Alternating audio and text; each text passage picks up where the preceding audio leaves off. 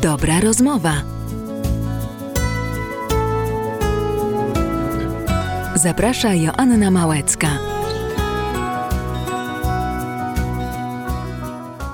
Dobry wieczór Państwu, mamy sobotę, jest godzina 20, piękny weekend w połowie, trochę za nami, w połowie przed nami, bo przecież przed nami niedziela, ale przed nami też ważna i na pewno dobra rozmowa, to tutaj nie mam absolutnie żadnych wątpliwości. Zaprosiłam dzisiaj gościa, który jest dla mnie wzorem lekarza o ludzkiej twarzy, profesora, którego od momentu, kiedy poznałam, bardzo szanuję, cenię i uwielbiam z nim rozmawiać. Profesor Maciej Wilczak jest moim i Państwa gościem. Witam, Panie Profesorze. Witam Panią Redaktor, witam wszystkich słuchaczy. Chciałam tylko dodać, że Pan Profesor jest dyrektorem ginekologiczno-położniczego szpitala przy ulicy Polnej, ale też świetnym, wybitnym lekarzem, twórcą Centrum Histeroskopii działającym w szpitalu na Polnej, ale proszę Państwa, 1 grudnia właśnie w tym szpitalu będzie miało miejsce fantastyczne i wielkie wydarzenie. Otóż otwarte zostanie Centrum Histeroskopii w znieczuleniu miejscowym. Panie Profesorze, cóż się za tym kryje? Jest to jeden z elementów składowych minimalnie inwazyjnej chirurgii w obrębie miednicy mniejszej. W 2018 roku na terenie naszego szpitala uniwersyteckiego pod patronatem honorowym pana rektora, pana profesora Tykarskiego zostało powołane pierwsze w Polsce i nadal jedyne funkcjonujące Centrum Minimalnie Inwazyjnej Chirurgii Miednicy Mniejszej. Międzynarodowe pierwsze uniwersyteckie centrum w Polsce. W Poznaniu mamy takie centrum. W Poznaniu, tak jest. To jest istotna sprawa, ponieważ my jako poznaniacy i ludzie Wielkopolski, z całym szacunkiem dla wszystkich pozostałych województw, staramy się implementować wszystko, co jest najnowsze, możliwie jak najszybciej. W związku z tym, poza działalnością tego centrum, 1 grudnia będziemy mieli zaszczyt otwierać Centrum Minimalnie Inwazyjnej, w obrębie Centrum Minimalnie Inwazyjnej Chirurgii Miednicy Mniejszej, takie młodsze dziecko tego centrum, czyli Centrum Histeroskopii w znieczuleniu miejscowym. Co to jest za zabieg? Właśnie. Jest to zabieg, który polega na założeniu endoskopu do jamy macicy przez pochwę, bez wykorzystywania jakiegokolwiek znieczulenia ogólnego. Dominującym sposobem działania w naszym kraju jest wykonywanie znieczulenia ogólnego i pacjentka podczas tego zabiegu śpi. W jakich sytuacjach jakie schorzenia diagnozujemy i leczymy tą metodą? Wszelkie krwawienia z macicy u kobiet, których przyczyną mogą być mięśniaki, szczególnie mięśniaki zlokalizowane pod błoną śluzową macicy, polipy endometrialne, ale również tak zwane krwawienia w okresie okołomenopauzalnym. Bardzo poważny problem, który czasami niestety jest pierwszym sygnałem istniejącego zagrożenia w postaci nowotworu błony śluzowej macicy. Mhm. W normalnych warunkach, niestety nienormalnie, zgodnie z tendencjami najnowszymi, które były opublikowane między innymi w ostatnim kongresie, który odbywał się w Maladze w 2020 roku, kilka tygodni temu, gdzie światowy trend polega na tym, żeby tak zwany zabieg skrobania jamy macicy został całkowicie wycofany z funkcjonowania w nowoczesnej medycynie. I w to miejsce powinna wprowadzić tą siłę diagnostyczną właśnie histeroskopia. Mhm. Histeroskopia po raz pierwszy została wynaleziona już w roku 1869 przez pana Pantaleoniego. Czyli jest to historia bardzo długa. Natomiast nowoczesne, maksymalnie zminiaturyzowane narzędzia i histeroskopy, czyli endoskopy, których średnica nie przekracza 5 mm, czyli są one na tyle drobne, że są w stanie przejść przez kanał szyjki macicy do jamy macicy bez konieczności rozszerzania tego kanału szyjki. Odbywa się to w znieczuleniu miejscowym. Mhm. Ja zawsze powtarzam, że jest to podobnie jak u stomatologa. Kobieta przychodzi w pozycji ginekologicznej, ma podawany do sklepień pochwy środek znieczulający i po 15 minutach istnieje możliwość założenia endoskopu do jamy macicy. I nie tylko pobrania wycinków i sprawdzenia, co jest przyczyną tych krwawień bądź nieprawidłowości w tej jamie macicy, ale również możliwość zastosowania od razu technik elektrochirurgicznych z możliwością usunięcia, czy to mięśniaków podśluzówkowych, czy to polipów endometrialnych, czy też, tak jak powiedziałem, celowanego pobrania biopsji. Na czym polega ta podstawowa kwestia związana z celowością tego zabiegu? Celowana biopsja to nic innego, jak pod kontrolą wzroku pobranie materiału z tej części, która oceniana wzrokiem lekarza, wydaje się być najbardziej podejrzana.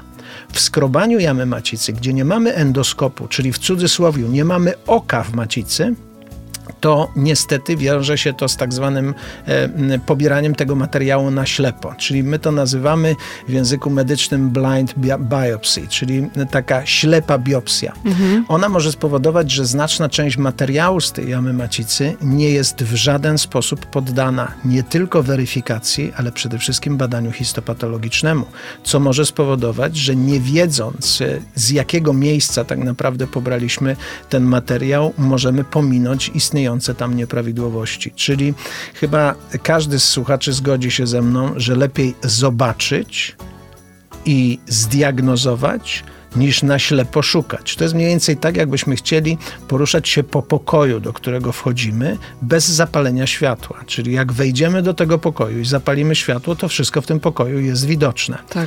Natomiast w momencie, jak wejdziemy tam bez zapalonego światła, no to raczej poruszamy się po omacku, żeby się nie przewrócić o przedmioty znajdujące się, czy meble znajdujące się w tym pokoju. Przepraszam za takie obrazowe porównanie, ale wydaje mi się ono niezwykle istotne dla zrozumienia geniuszu tej metody w zakresie nie tylko diagnostyki, ale przede wszystkim pobrania tego materiału w sposób celowy, co przekłada się na dokładność i precyzję działania. Ta metoda również wykorzystywana jest w diagnostyce niepłodności, czyli u kobiet, które mają trudności z donoszeniem ciąży, u których występują kolejne poronienia, ale również u kobiet, które do tej ciąży w ogóle nie mogą doprowadzić, czyli w przypadku tak zwanej niepłodności pierwotnej. Są to metody, których zastosowanie na świecie jest dominujące, mówiąc krótko.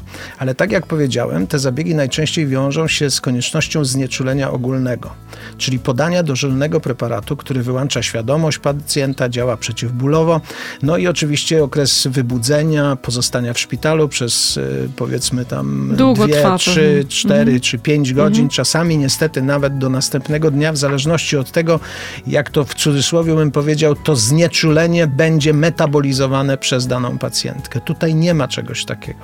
Co najciekawsze, pacjentka każdy etap tej operacji widzi na ekranie, czyli może obserwować każdy z elementów tego zabiegu. Czy, przepraszam, że wejdę w zdanie, czy pacjentki z chęcią obserwują te operacje, czy jednak odwracają wzrok? Nie, raczej obserwują. To powoduje poczucie bezpieczeństwa przede wszystkim, ponieważ my musimy się komunikować przez cały czas z pacjentem, czyli z pacjentem musimy rozmawiać. To jest jeden z najważniejszych elementów, który zawsze powtarzam, że studenci powinni wziąć sobie do serca. Im dłużej z pacjentem rozmawiamy i im bardziej wytłumaczymy mu wszelkie zagrożenia, tym jest on mniej spanikowany, ma mniejszy stres, a w związku z tym akceptuje to, co mu proponujemy. Na stronie internetowej naszego centrum istnieje możliwość sprawdzenia, jak ten zabieg będzie wyglądał. Czyli pacjentka przychodząca do nas może obejrzeć sobie na stronie, zachęcam do odwiedzenia strony www.gpsk.ump.edu.pl, albo wpisania histeroskopia w znieczuleniu miejscowym, szpital, Polna, i tam będzie można przekierować się od razu na te filmy. Tam punkt po punkcie, za zgodą oczywiście pacjentek, przedstawiony jest film, w jaki sposób na żywo taki zabieg wygląda. Jak pani redaktor sobie przypomina, miałem zaszczyt gościć panią redaktor w czasie wykonywania takich zabiegów. To ja miałam zaszczyt być na tej sali operacyjnej, doskonale ją pamiętam. I w związku z tym dla mnie też bardzo istotną rzeczą jest to, żeby pacjent czuł się tam komfortowo. Poza tym, że my z nim rozmawiamy, tłumaczymy, co będzie robione, każdy z etapów jest tłumaczony. Pacjent może to obserwować również na ekranie monitora, ale co najciekawsze, pacjent może również wybrać muzykę, która mu odpowiada w czasie tego zabiegu, o czym pani redaktor wie. Czyli w momencie, w którym pacjentka leży na stole zabiegowym, wybiera sobie muzykę, pod którą chce, żeby ten zabieg był w cudzysłowie wykonany, a lekarz wykonujący ten zabieg, czy ja, czy któryś z kolegów z mojego zespołu, chcę jasno powiedzieć, że mam jeden z najmłodszych, jeden z najlepszych zespołów w Polsce, jeśli chodzi o minimalnie inwazyjną chirurgię.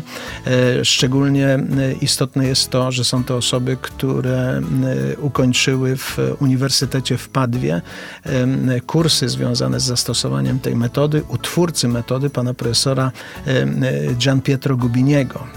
Pan profesor Gian Pietro Gubini będzie gościem naszym 1 grudnia tego roku przy otwarciu tego centrum. Jest to twórca metody, najbardziej minimalnie inwazyjnej metody diagnozowania i usuwania zmian wewnątrzmacicznych.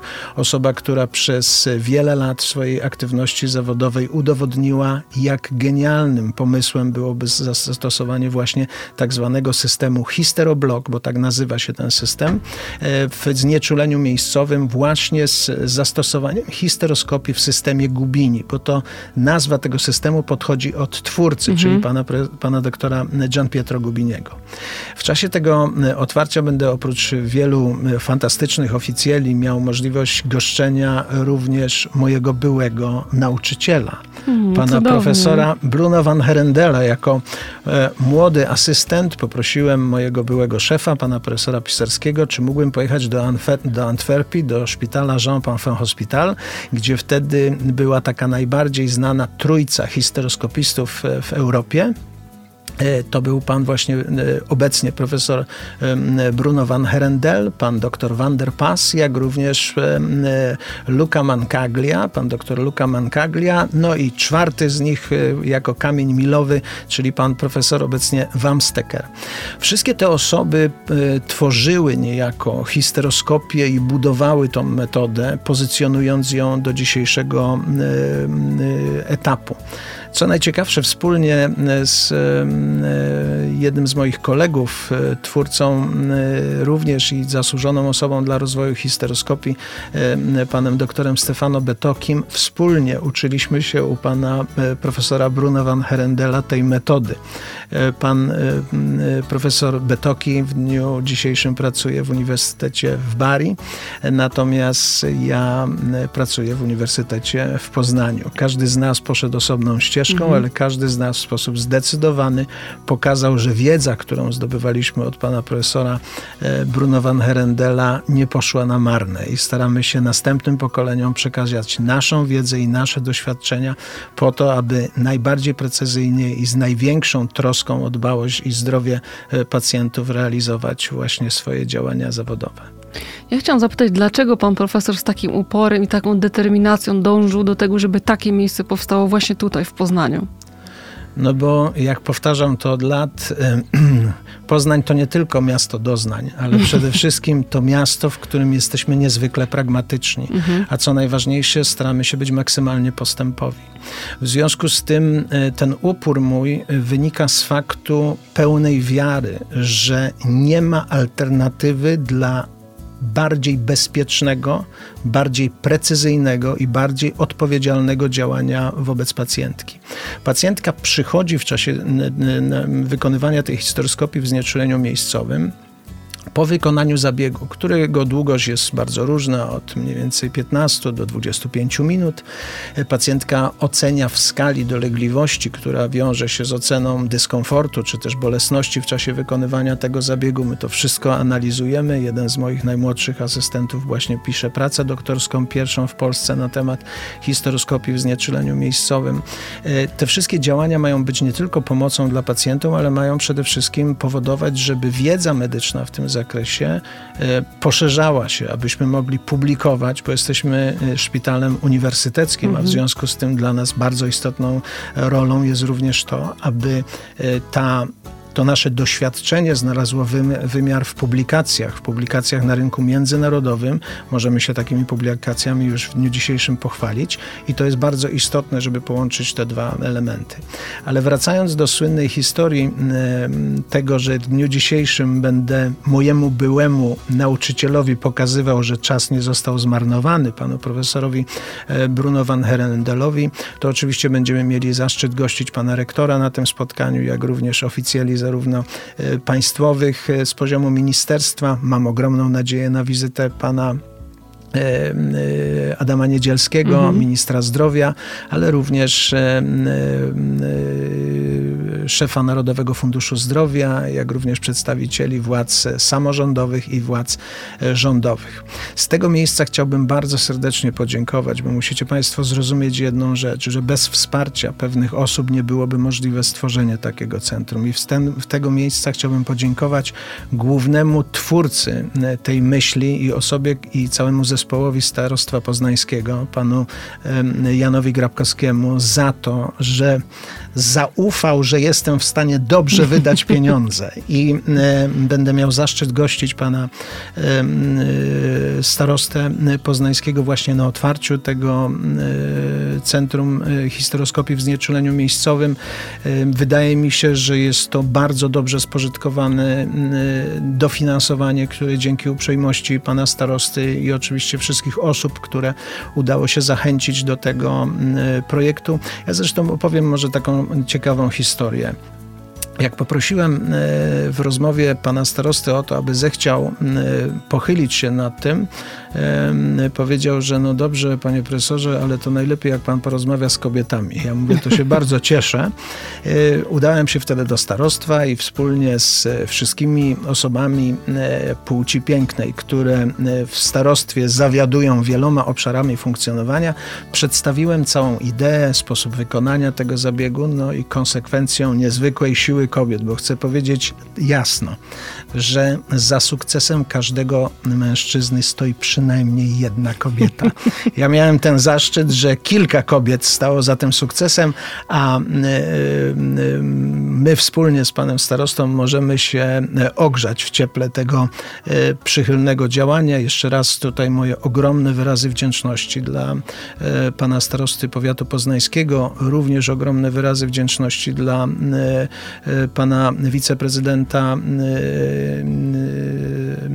Solarskiego.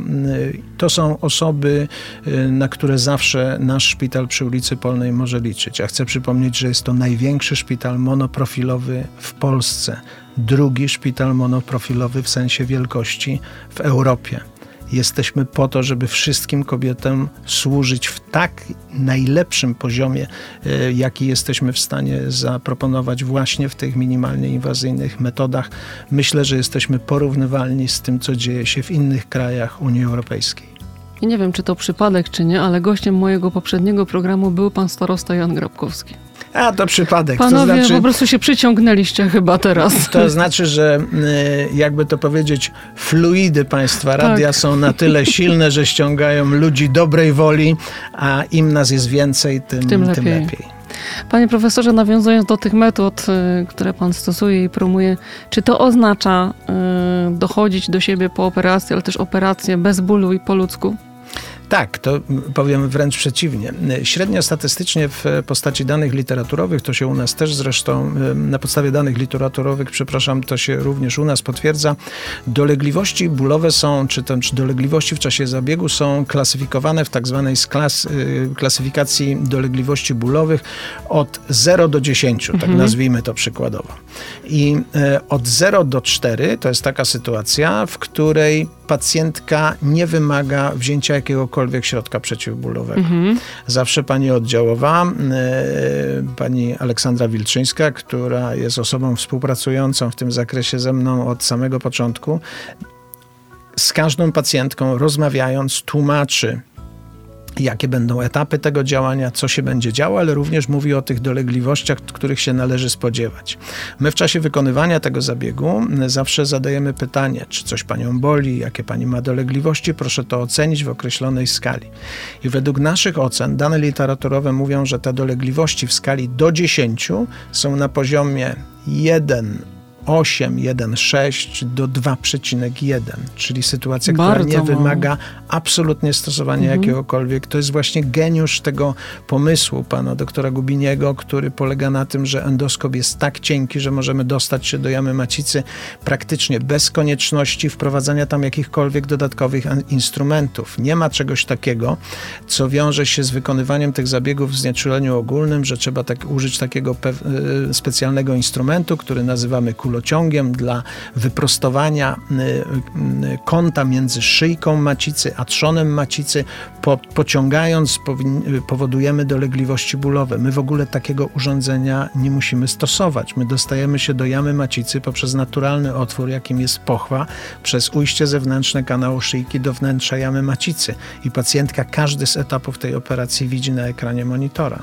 Może w każdej chwili zapytać, dlaczego tak, a dlaczego nie inaczej. My dość często, zresztą o to proszę moich asystentów, stosujemy tutaj w mojej jednostce bardzo silnie parytet, czyli liczba kobiet i liczba mężczyzn wykonujących te zabiegi jest dokładnie taka sama, mówiąc krótko. Także nie ma czegoś takiego, że to mężczyźni dominują tak, i wszystko robią, a kobiety nie współuczestniczą albo nie wykonują tych zabiegów, wręcz przeciwnie. Staram się wykorzystywać zawsze geniusz kobiet w zakresie tego, jak promować daną metodę, bo nie jest chyba tajemnicą dla większości z Państwa jako słuchaczy, że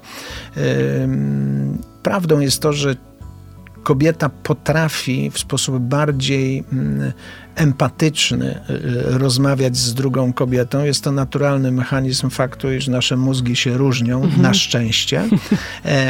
To już nie będziemy schodzili do płci mózgu, ale chcę powiedzieć o rzeczy następującej, że wiele elementów związanych z wykonaniem tego zabiegu jest bardzo uzależnionych od naszej relacji z pacjentem, tak jak już powiedziałem.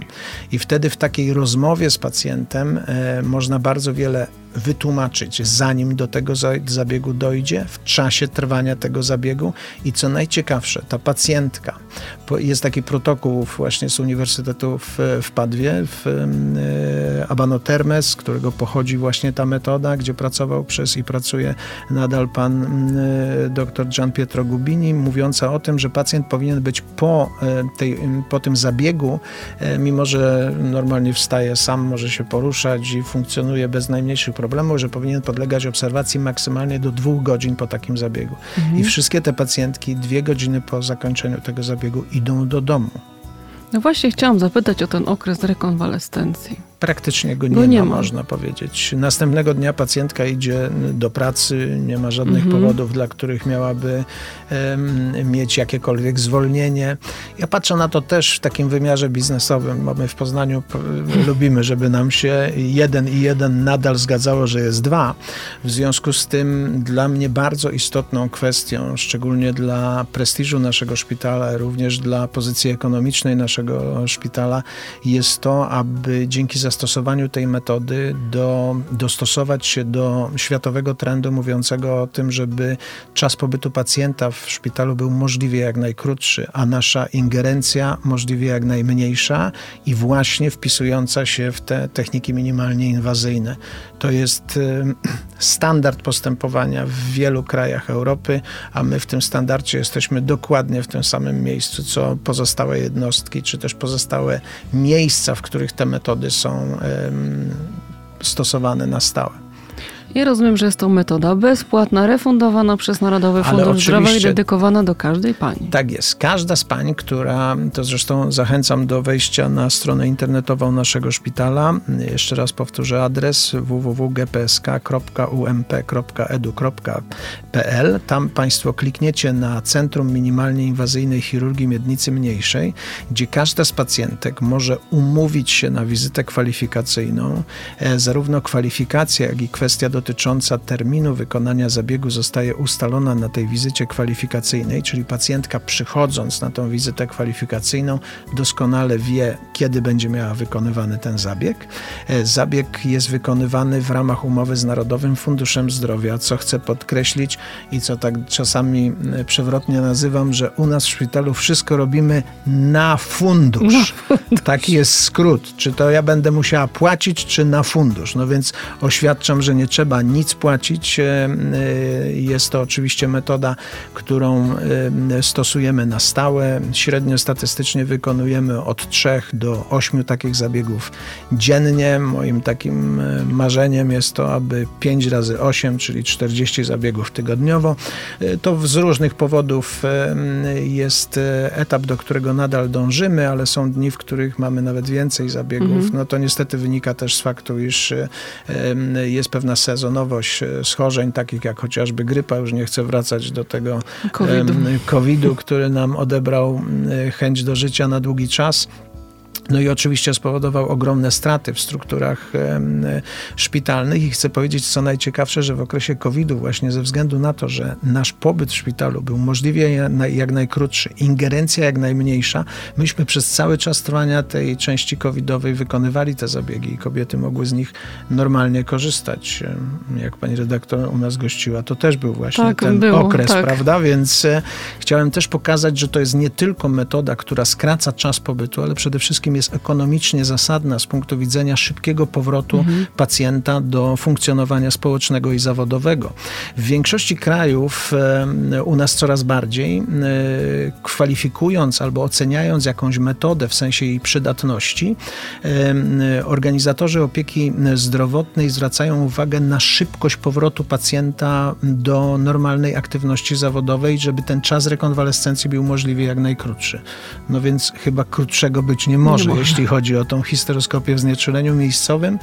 Ja muszę powiedzieć, że ogląd naszych pacjentek, z czego się ogromnie cieszę i tutaj ogromne podziękowania dla całego zespołu pielęgniarek, położnych, lekarzy zaangażowanych właśnie w funkcjonowanie histeroskopii w znieczuleniu miejscowym, że my staramy się tak, żeby pacjenci czuli się może nie jak w domu, ale żeby mieli komfort przebywania jak w domu, ponieważ wykonywanie tego zabiegu zawsze i każdego zabiegu wiąże się ze stresem i z określoną wątpliwością, co tam będzie, co się wydarzy. To są naturalne sposoby rozumowania każdego z pacjentów, natomiast bardzo istotne jest, żeby to napięcie emocjonalne zostało maksymalnie obniżone. A ponieważ przez cały czas ze sobą rozmawiamy, przez cały czas się komunikujemy, część pacjentek nawet, powiem szczerze, zdarzało się tak, że rozmawiając z nami na przykład podśpiewywały sobie do tej melodii, którą tam słyszały akurat w radio, którą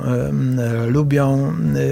Wydaje mi się to naprawdę być takie ludzkie oblicze medycyny. Dzięki właśnie popularyzacji minimalnie inwazyjnej metody, jaką jest histeroskopia w znieczuleniu miejscowym, będziemy spozycjonowani, jest to pierwszy w Polsce certyfikowany ośrodek właśnie dla tej metody i dlatego też wizyta pana profesora Bruno van Herendaela i pana doktora Gian Pietro Gubiniego i trzeci ośrodek w całej Europie posiadający certyfikację. W związku z tym, jakby to powiedzieć, doceniono nas nie tylko dlatego, że my mówimy, że jesteśmy dobrzy, tylko to oni, w cudzysłowie, oni oczywiście mówią o nas, że jesteśmy istotnym elementem w działalności edukacyjnej i popularyzatorskiej dla tej metody. Ja się ogromnie cieszę, że poznanianki, wielkopolanki, ale mamy też bardzo wielu pacjentów z innych województw mogą korzystać dokładnie z takiego samego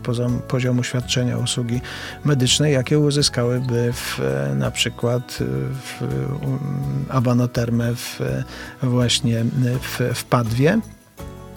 Natomiast u nas jest to na Narodowy Fundusz Zdrowia, przypominam. W związku z tym nie ma konieczności płacenia jakichkolwiek pieniędzy za tą procedurę. Oczywiście jak w każdej sytuacji, przy zwiększającej się liczbie wykonywanych takich zabiegów, czasami konieczne jest odczekanie w pewnej kolejce, ale to uczciwość nakazuje, aby dostosowywać się właśnie do tego systemu kolejkowego. Mówię to nie dlatego, żeby się skarżyć, że jest system kolejkowy, ale dlatego, żeby pokazać transparentność naszego działania. Tutaj robimy wszystko możliwie jak najszybciej. Zdarza się tak na przykład, że niektóre pacjentki, które są zapisane na późniejszy termin, w związku z tym, że pacjentka na przykład informuje nas o tym, że z powodu choroby czy z innego powodu nie może przyjść, wtedy my komunikujemy się od razu telefonicznie z kolejną z pań i prosimy im, zapraszamy na wcześniejszy termin, także staramy się, aby ta moja idea związana z tym, że będziemy wykonywali około 8 takich zabiegów każdego dnia. Jak Państwo policzycie sobie czas około 20 minut na jeden zabieg, no to łatwo się zorientować, że to przez te 8 zabiegów, czasami troszeczkę dłużej, jeden trwa, czasami krócej. No jest to jednak możliwe do zrealizowania bez najmniejszego problemu w godzinach dopołudniowych, między godziną 8 a 14 i pacjentka absolutnie tego samego dnia idzie do domu, a następnego wraca do aktywności zawodowej. To trochę jak u fryzjera. Przychodzimy, czekamy, jesteśmy czesani i wychodzimy. Czy powiem może w ten sposób? Widok trochę inny. Doceniam bystrość porównania, natomiast nie chciałbym w żaden sposób ująć piękna kobiet związanego z tym, co dzieje się u fryzjera, bo u nas jednak ten obszar naszego działania nie jest tak publicznie widoczny, o tak bym powiedział. Natomiast zgadzam się z tym, że te odczucia związane z komfortem krótkiego pobytu i minimalnej inwazyjności są chyba najistotniejsze. Ja chciałam panu powiedzieć, panie profesorze, że to, o czym pan mówi, to jest prawda, ponieważ krótko po mojej wizycie na sali operacyjnej napisała do mnie moja kuzynka, borykająca się z problemami właśnie jakiegoś guzka, czy tego typu problemu nadającego się właśnie do tego zabiegu. I ja od razu ją skierowałam do pana profesora i mówię, ty musisz tam iść, bo to po prostu tylko tam i tylko w ten sposób. I ona faktycznie się zapisała, poszła i potem do mnie zadzwoniła i mówi, Boże, jak ja ci dziękuję. To się cieszę. I tak to właśnie wygląda w praktyce, panie profesorze. To jest najlepsza zapłata za nasze działanie i działanie całego mojego zespołu. Tak jak powiedziałem dzisiaj, pojedyncza osoba nie znaczy nic, mówiąc krótko. Ja zawsze byłem zwolennikiem takiej teorii, że im więcej ludzi zaangażujesz i pociągniesz za sobą, tym fala, która cię poniesie, w związku z tym będzie o wiele silniejsza niż walka przeciwko komukolwiek i zgodnie z tą zasadą staram się możliwie jak najmłodszych moich asystentów wprowadzać w tą technikę. Są osoby, które nie posiadają specjalizacji, pracują u mnie bardzo krótko, a te zabiegi wykonują. W związku z tym to jest ta krzywa uczenia, jest tutaj oczywiście krzywą, którą musimy uwzględniać, no ale właśnie po to między innymi szkolenia w Abano Terme u pana doktora Gubiniego, jak również te szkolenia, które na stałe prowadzimy, ponieważ oprócz tego, że my to wykonujemy, to w ramach funkcjonowania Międzynarodowego Centrum Minimalnie Inwazyjnej Chirurgii Miednicy Mniejszej i właśnie tej części, jaką jest histeroskopia w znieczuleniu miejscowym, ja miałem zaszczyt gościć moich przyjaciół na przykład z Berlina, z szpitala Charité, gdzie również wykonywane są te metody i na stałe stosujemy taką zasadę edukacyjną polegającą na tym, że realizujemy warsztaty dla lekarzy, którzy są zainteresowani wprowadzeniem tej metody w swoich ośrodkach. Ponieważ według mojej filozofii stworzenie ośrodka, w którym będzie pewna wąska grupa specjalistów, którzy wykonują ten zabieg, jest niewystarczająca dla funkcjonowania i rozpowszechniania tej metody. W związku z tym cieszę się, bo nawet moi koledzy, profesorowie z innych ośrodków byli gośćmi naszego centrum i właśnie zaraz po otwarciu tego do jednego z miast, konkretnie do Torunia, wybieram się właśnie do jednego z panów profesorów, który chce tą metodę zaimplementować u siebie, a wspólnie ze swoimi asystentami był tutaj u nas na takich warsztatach. Takich warsztatów w roku 2022 wykonaliśmy 10, czyli 10-krotnie szkoliliśmy, to można sprawdzić na stronach internetowych, na Facebooku naszego szpitala, ponieważ dbam o to, żeby taka relacja pojawiała się natychmiastowo i tutaj moje ogromne podziękowania dla pani Małgorzaty Kolczyńskiej, która jest osobą dbającą o PR w naszym szpitalu, niezwykle profesjonalna osoba, dzięki której pracy i współpracy z nami możemy rozpowszechniać tą wiedzę, bo wiedzieć to móc skorzystać. I to jest najważniejsza rzecz. Stąd też ogromnie cieszę się, że mogę podzielić się, dzięki uprzejmości pani redaktor i całego radia, podzielić się tymi obserwacjami z naszymi słuchaczami, ponieważ prosiłbym każdą z pań, która słucha tej dzisiejszej naszej rozmowy, abyście panie dzieliły się tą wiedzą zaczerpniętą chociażby z takiego krótkiego naszego spotkania ze wszystkimi swoimi koleżankami, znajomymi i przyjaciółkami, ponieważ tylko i wyłącznie kobiety, które będą dbały o to, aby ta informacja została rozprzestrzeniana, są beneficjentkami sukcesu związanego właśnie z rozpropagowaniem tej metody. Jeżeli tak się nie będzie działo, to niestety ciągle skrobanie jamy macicy, czyli to pobieranie materiału na ślepo, będzie dominującym sposobem pobierania tego materiału z jamy macicy, co w oglądzie dzisiejszej wiedzy medycznej i wynikach badań naukowych jest, mówiąc najdelikatniej, staram się być najdelikatniejszy, jak tylko potrafię, niezgodne z najnowszymi trendami medycznymi. Więc to, co robimy, jest nie tylko trendy, ale przede wszystkim jest skuteczne i cieszę się, że dzięki właśnie wizycie tutaj u Państwa w radio będę mógł prosić wszystkie panie, o co bardzo serdecznie zabiegam, abyście rozpropagowywały to miejsce. Jesteśmy po to, żeby paniom służyć, jesteśmy po to, żeby pomóc i żeby pomóc możliwie najlepszymi narzędziami medycznymi, jakie istnieją obecnie na świecie. I mam dobrą informację, posiadamy takie i umiemy to zrobić. I można w Poznaniu leczyć po ludzku. Tak myślę.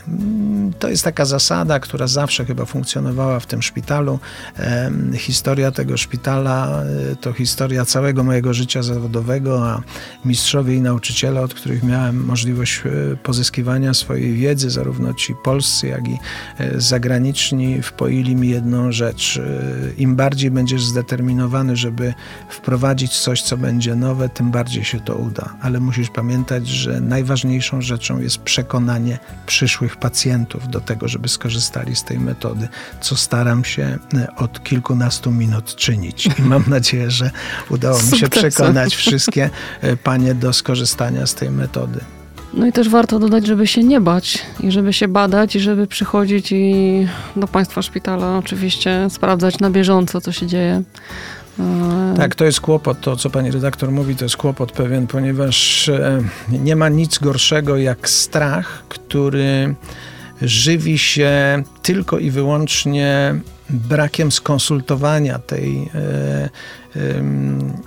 dolegliwości czy tego kłopotu z profesjonalistami.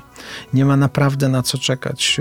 Ja wiem, że kobiety to są osoby niezwykle silne. Przypominam, że temperatura ciała 37,2 u mężczyzny to stan zagrożenia życia, więc mając duży dystans do tego, chcę powiedzieć jasno, że panie jesteście o wiele silniejsze w takim podejściu życiowym do funkcjonowania, również w zakresie niestety swojego zdrowia i uznajecie, że to akurat taka chwilowa dolegliwość, trochę tam poplamiłam między miesiączkami, albo jesteście już w okresie po menopauzie i tam troszeczkę tak poplamienie wystąpiło, to nie jest nic groźnego. Chcę powiedzieć, że to niestety może być sygnał polegający na tym, że jest to jeden z pierwszych objawów sugerujących występowanie nieprawidłowości właśnie w błonie śluzowej jamy macicy, również tej nieprawidłowości, która wiąże się z procesem nowotworowym dotyczącym błony śluzowej i jamy macicy.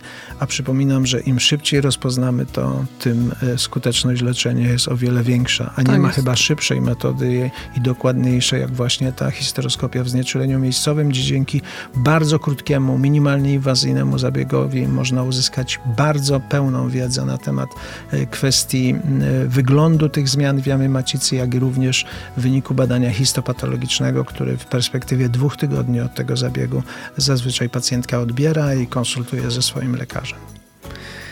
Jakim będzie dla pana 1 grudnia? Jakim dniem? Fajnym, mam nadzieję.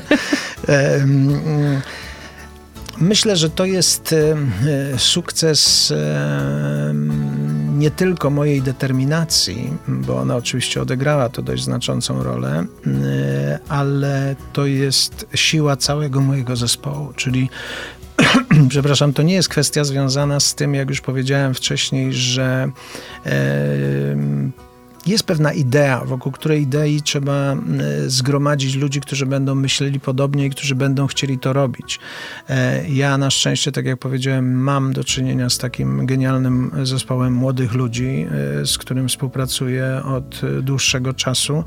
I dlatego ten dzień będzie naszym wspólnym świętem. To będzie święto nie tylko centrum, nie tylko pierwszego w Polsce centrum histeroskopii w znieczuleniu miejscowym, ale będzie to przede wszystkim święto wszystkich pacjentek, czyli tych osób, dla których to wszystko robimy, bo gdyby nie było pacjentek, to mielibyśmy wszystko, tylko nie byłoby co robić. W związku z tym dlatego też myślę, że to będzie głównie święto wszystkich naszych pacjentek i zachęcam w związku z tym do tego, abyście panie zechciały odwiedzić naszą stronę internetową.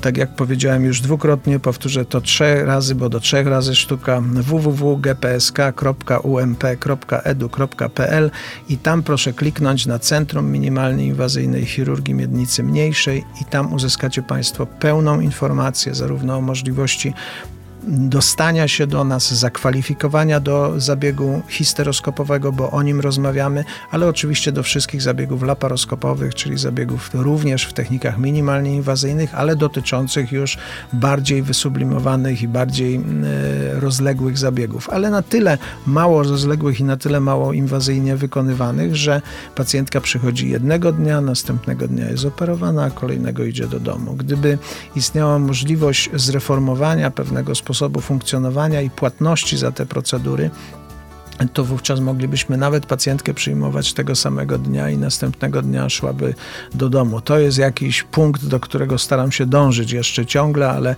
tutaj istnieje konieczność współpracy zarówno z Narodowym Funduszem Zdrowia, jak i z Ministerstwem, jak i z Agencją Wyceny Procedur Medycznych i jeżeli mogę się ukłonić tutaj do wszystkich decydentów w czasie tej rozmowy, to uprzejmie proszę, żebyście państwo jako menadżerowie służby zdrowia zechcieli zauważyć, że nasze procedury wycenione są w taki sposób, w którym przy bardzo szybkim powrocie pacjentki do zdrowia w stosunku do technik klasycznych, wydaje mi się, że warto, o co serdecznie proszę, zainwestować w te minimalnie inwazyjne procedury, ponieważ one na pewno zwrócą się w postaci bardzo szybkiego powrotu pacjenta do normalnego funkcjonowania po operacji, czyli kłaniam się wszystkim decydentom i proszę o rozważenie troszeczkę podwyższenia tego finansowania. Nie byłbym sobą, gdybym o to nie poprosił, natomiast to w takim ogólnym bilansie opieki nad tą pacjentką i z punktu widzenia biznesu społecznego, niezależnie już od oczywiście beneficjentem tego największym są pacjentki i one odnoszą najwyższe korzyści w związku z krótkim pobytem w szpitalu, krótkim okresem rekonwalescencji, szacowanym na około 3-4 krotnie krótszy od innych zabiegów wykonywanych technikami klasycznymi. Nie chcę powiedzieć, że wszystko można zrobić technikami minimalnie inwazyjnymi. Ale może kiedyś będzie można wszystko zrobić. Tak, ale bardzo dużo. Są pewne ograniczenia, które dotyczą kwestii leczenia procesów nowotworowych tymi technikami.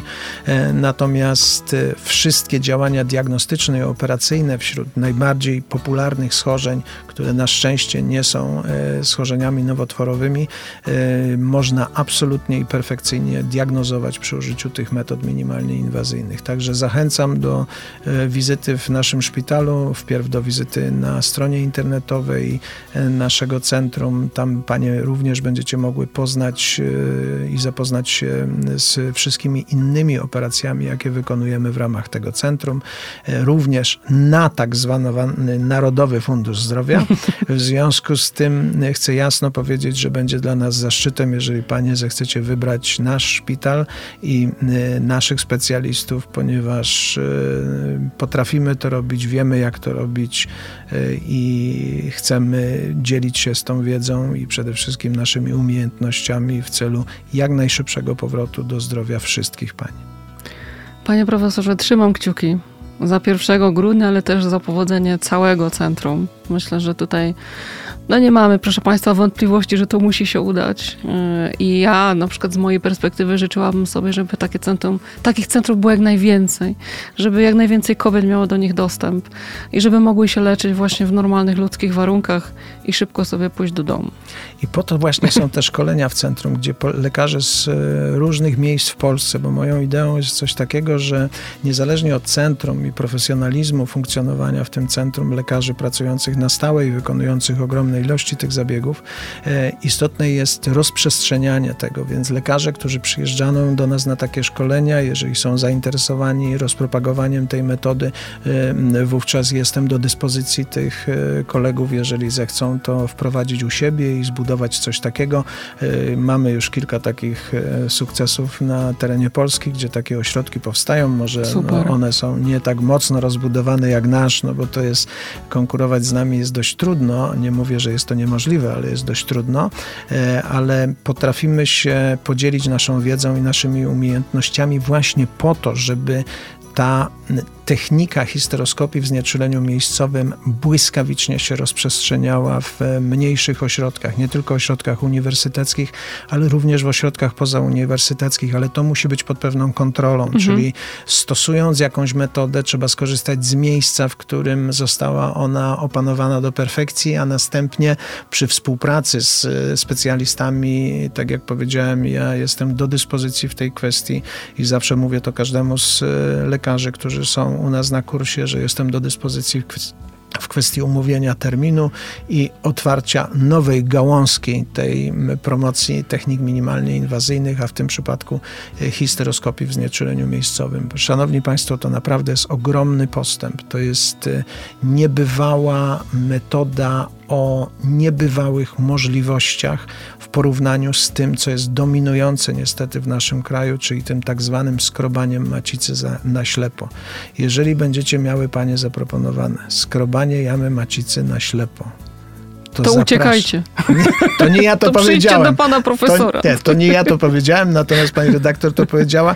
To prosiłbym, żebyście zanim podejmiecie tą decyzję, zechciały wejść na naszą stronę internetową, a my tam perfekcyjnie opisujemy, albo proszę się z nami skontaktować telefonicznie i chętnie wytłumaczymy, że istnieją dokładniejsze i bardziej precyzyjne narzędzia oparte o najnowszą wiedzę medyczną i wtedy zapraszamy do nas, a zrobimy to, co potrafimy najlepiej. I zgodnie ze sztuką. Tak jest. Profesor Maciej Wilczak był moim i Państwa gościem. Dziękuję Panu bardzo za tą wizytę. To był zaszczyt móc spędzić czas z Panią redaktor w tak profesjonalnym radio, a z drugiej strony chciałem podziękować wszystkim osobom, które słuchając tej naszej dzisiejszej rozmowy zechcą podzielić się tą informacją ze swoimi koleżankami, przyjaciółkami, o co bardzo, bardzo serdecznie proszę. Siła kobiet jest nieprawdopodobna. Potwierdzam. Więc proszę, żebyście Panie zechciały mi pomóc. Za co z góry dziękuję. Potwierdzam, też jestem kobietą, też podejmuję decyzje. Życzę Paniom mądrych wyborów i tego, żeby trafiać do lekarzy o ludzkiej twarzy. Życzę Panom, żebyście mądrze doradzili swoim Paniom i zaprowadzili je tam, gdzie warto się leczyć, trzeba się leczyć. Dziękuję Państwu za ten wieczór, a my słyszymy się ponownie za 2 tygodnie w sobotę. Do usłyszenia. Dobra rozmowa.